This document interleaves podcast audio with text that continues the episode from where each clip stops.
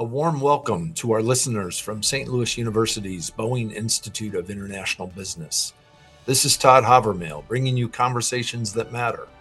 In this episode, we revisit a conversation from December 2021.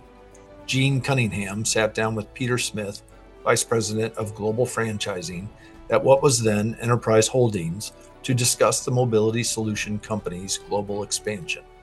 In October of this year, Enterprise Holdings announced a name change to Enterprise Mobility to honor their business's 65 year history and mark the beginning of their next chapter. Here is a look back on how Enterprise Mobility expanded from its very successful domestic car rental business into the global marketplace using a franchise strategy. SLU International Business Now Conversations That Matter is a podcast developed by the Boeing Institute of International Business in St. Louis University's Chaifetz School of Business. Special thanks to founder Dr. Sung Kim for his grant to support the launch of this podcast. A warm welcome to our listeners from St. Louis University's Boeing Institute of International Business. I'm your host, Gene Cunningham, bringing you Conversations That Matter. For this episode, we're going to examine how a very successful domestic company, Enterprise Holdings, parent company of Enterprise Rent a Car and Truck Rental, as well as National and Alamo rental cars, wrestled with the changes needed to drive their company to become a global market leader. Our sponsor for this episode is GBO, Greiner Bio One North America.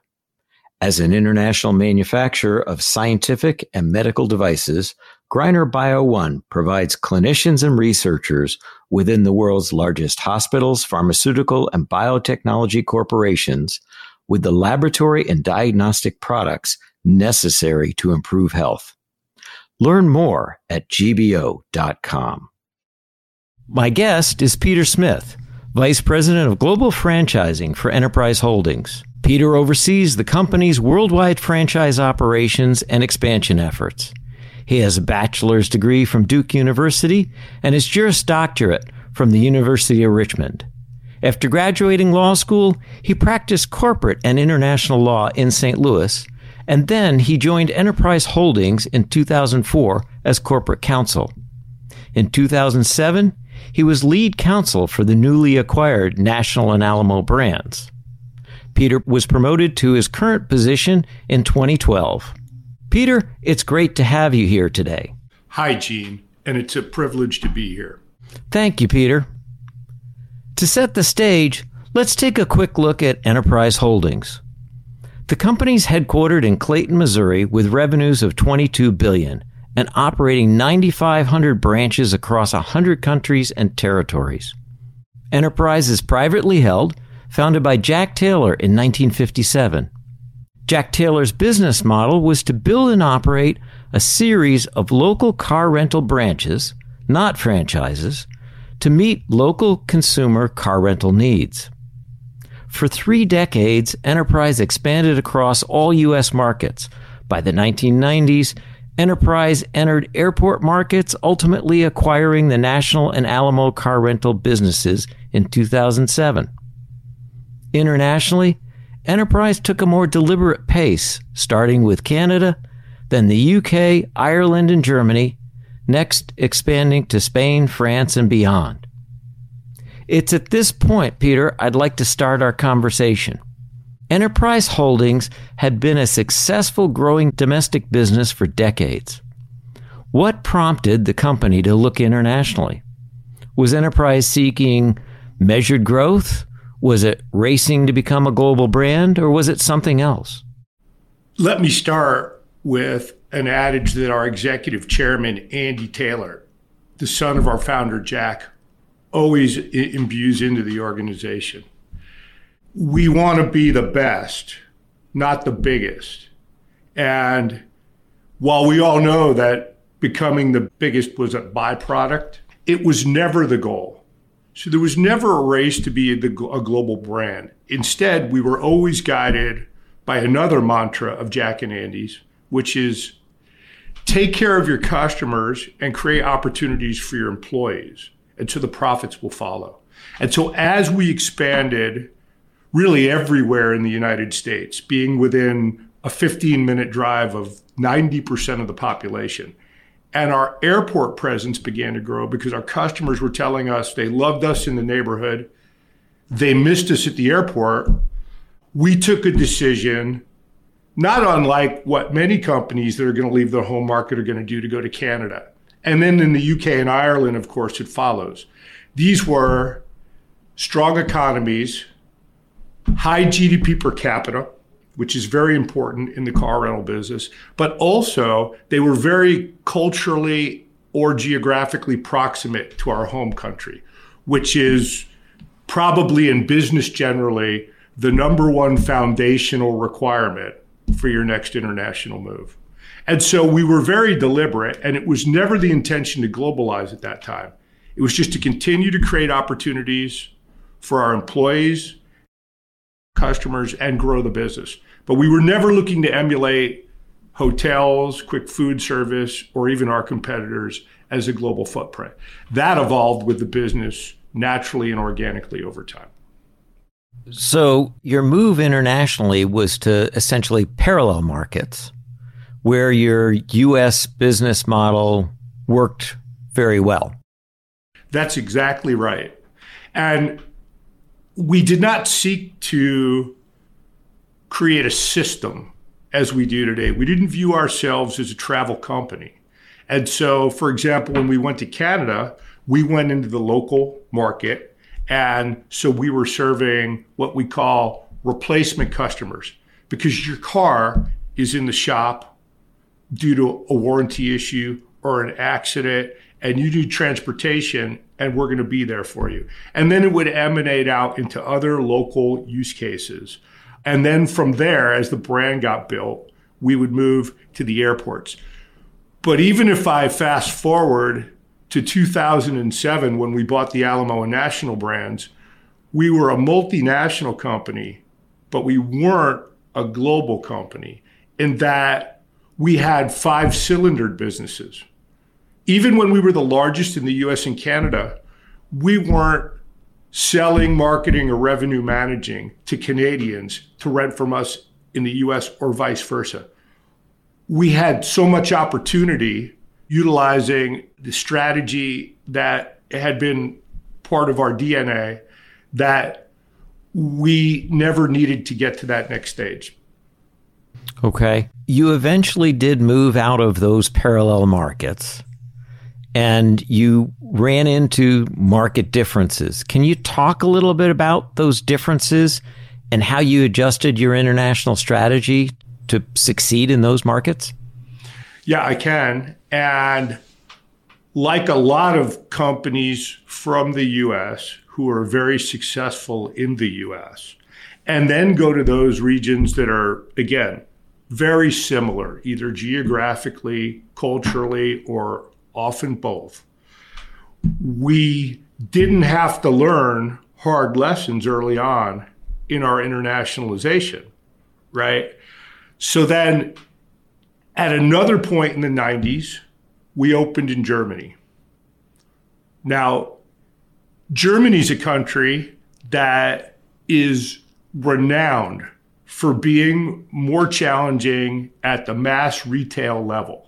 Even Walmart, for example, entered and then retrenched from Germany.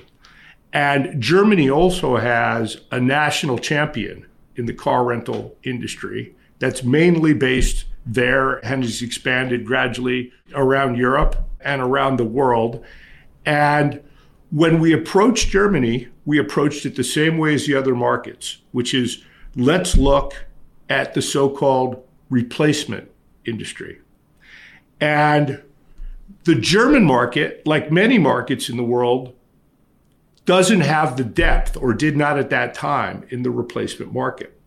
And so, because we weren't a cross border airport company in Europe, we were only playing over one slice of the pie. In addition, culturally, we learn new things because in our employment model in the US, we hire college graduates. The most college graduates in a typical year of any company in the US. And we put them on a career path. While the entire world has continued to increase the penetration rate or the percentage of college graduates, that's not common everywhere. And Germany is renowned because of its mid-sized companies and is an industrial and exporting power for vocational school. And so that was different. And then there were other innumerable differences. And probably the final one was when we deploy, and here I'll foreshadow the globalization and the mode of entry we took. When we were to deploy into Canada or the UK or Ireland, we would take the best of the best from the US and send them. Okay? Well, the language is importance in a way that you can't overestimate, right? So we didn't have a stable of high performers that either spoke German, who understood the German culture. And so everyone executed well, and it's a thriving business today. But it was a different experience and one that left a mark on us appropriately in terms of wisdom for when we were to take the next step, which was not for a number of more years. You restructured your international business model to include franchising. That became a game changer for your international growth path. So it franchising solves some issues for you, but it probably also created some new ones. Can you talk a little bit about both what franchising solved for you and what the challenges were that it introduced for enterprise? Of course. So the impetus was the acquisition of Alamo and National in 2007, which turned out to be a revolutionary point for our company. And so those brands became as travel brands. Alamo principally for the leisure customer, National principally for the corporate customer. And going back to the comment I made earlier, listen to your customers and take care of them and your employees, and the profits will follow. As a business that was cylindered in five countries, we were not a cross border travel system. And so we were not where the customers we had required us to be. And we could not reach the customers that we didn't have but wanted. And so that set the stage for the globalization. And when we took stock about the way to do that, we understood that we had world class comparative advantages in terms of know how, our, our, our IT, our global reservation, reservation system, and that all three brands are, are, are multi billion dollar reservation or distribution systems in their own right. But we did not have local knowledge. What do I mean by that? How to operate in society, how to operate in terms of a, from a regulatory standpoint. We didn't have the relationships from a sales and marketing standpoint. And if we didn't speak German, then we didn't speak Czech, we didn't speak Bulgarian. I can't count the number of languages we don't speak, Gene. And so we took the decision, and it was a very bold one for us. Andy said, let's be bold at the time because we had never invested our brand and our reputation, the most valuable things we'd owned, in a third party. And that took a lot of courage for us because that's a big leap. And so the model of franchising, to your question, solved the problem of lacking local know how. And it also solved what would have been another problem of speed to market. That's another black letter reason to franchise rather than greenfield the world. About the only reason we didn't choose to franchise was another typical black letter reason that didn't apply to us, which is a lack of capital. That was not the issue. And so that, that we chose franchising to solve those problems, and that worked. Now, to the second half of the question, what new problems did that present? Well, first, how to find a franchisee, okay? Because we didn't have any. And we had no institutional experience about how to identify one, persuade one to join our system, integrate them, or send them customers. And that's the basic blocking and tackling. And I can remember in the early days of the globalization when I had the privilege to try to understand and figure that out. I remember sitting at my desk in St. Louis and looking at my phone and I'm saying, I wish a franchisee would call up and complain to me because that would mean that we had one. And so we had to learn everything about the business. I can talk about that, but but let me pause there. I will add that another big challenge for a company with a very strong culture that's built that and I, I would call a vertical model in the field. For example, in the US, you come in as a management trainee, you matriculate up through the ranks. Every one of your managers had your job. You had the job of everyone you manage. So there's almost the oral tradition of learning not just the operations, but the culture. And the culture is so key, our most important comparative advantage, which is great customer service. So how to imbue that culture, how to export it when you're not there every day, every day, another challenge. Yeah, so let's dive into that one just a little bit. The idea of franchising that comes to mind is a McDonald's where the franchise aura is passed on to the franchisee and they follow the model. In terms of enterprise, you were pointing to not disappointing the customer, always wanting to get that consistency with the customer. Were there certain ground rules that you had in place for your franchisees then?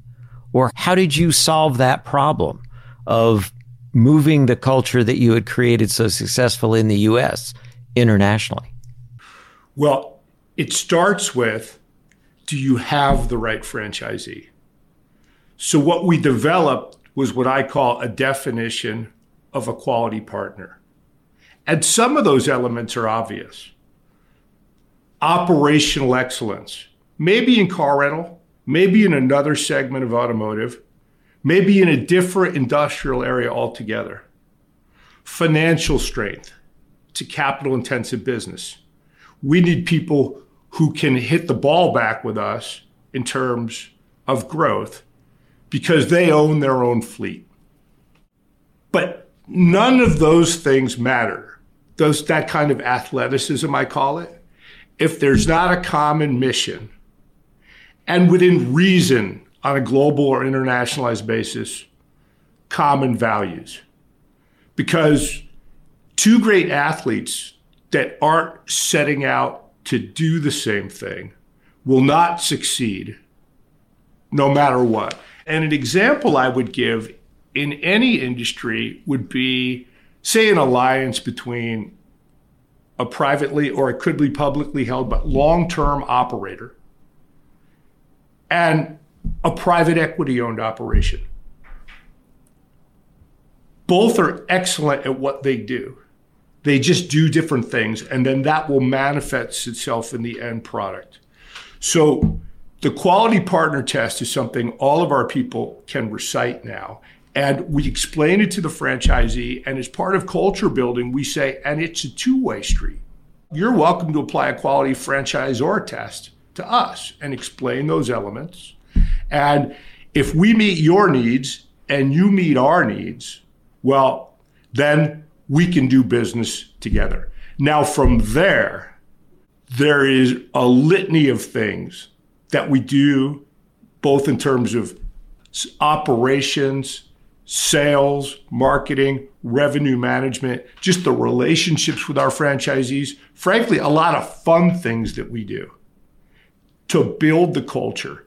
And the best way I have to describe that is we do all the big things and we do all the little things and we do them from hello and we never stop. And our franchise know that they're full citizens in our system. They feel 100% of the force and power of our support, and therefore they understand the obligations of a citizen and they give back. Those were some of the ways that we dealt with that. So, that quality partner test going both ways helped to assure that the values of both enterprise and their franchising partner were aligned so that you then didn't worry about what the franchisee was going to do because you were both looking at things the same way. As you pointed out, two quality athletes that are working together because they've got the same purpose. Great example. Thank you very much. That was the Peter. idea, but let me respond with I did worry. Okay. Because I felt like it was not attainable to go 100 for 100 in a decade. And of course, I wouldn't know, we wouldn't know where we were going to miss, right? Or sometimes things are out of our control, like there'll be a sale. And while we have a consent right, the system's an amoeba, things are always changing. And so, sure enough, I got it wrong a handful of times. And now, on what I call our second orbit, we are continuing to strengthen the network towards the end game, which again is I've captured that adage I described to you earlier. And so now it's take care of your franchisees and your customers, and the royalties will follow. And it's not about a royalty play, it's about we think in terms of we have owned operations and we have franchise operations. But the customer just looks at the brand and expects the brand promise. And and so did I get it right every time? No. Will I get it wrong again? Sure. But it's how we react to that then that becomes the important thing. Yeah, I appreciate that and, and appreciate the candor in terms of you don't always get it right, which is why you got to keep checking and keep running that test. Excellent. Excellent. This is advice. what we say in customer service, incidentally, to build loyalty to the brand. We won't have a great brand and we won't have a great reputation for customer service if we don't get it right most of the time, nearly all the time. But the true measure of ourselves is when we don't get it right, how we react. And our customer sales representatives teach us that is the opportunity to really grab hold, you know, of the heart of the customer. So we've expanded on that throughout internally our operations and our mindset. I appreciate that. This has been just a fascinating conversation and, and an amazing look into the international strategy that you and Enterprise has been pursuing.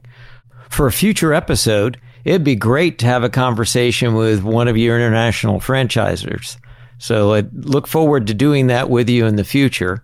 But before we close, do you have any parting comments for the audience?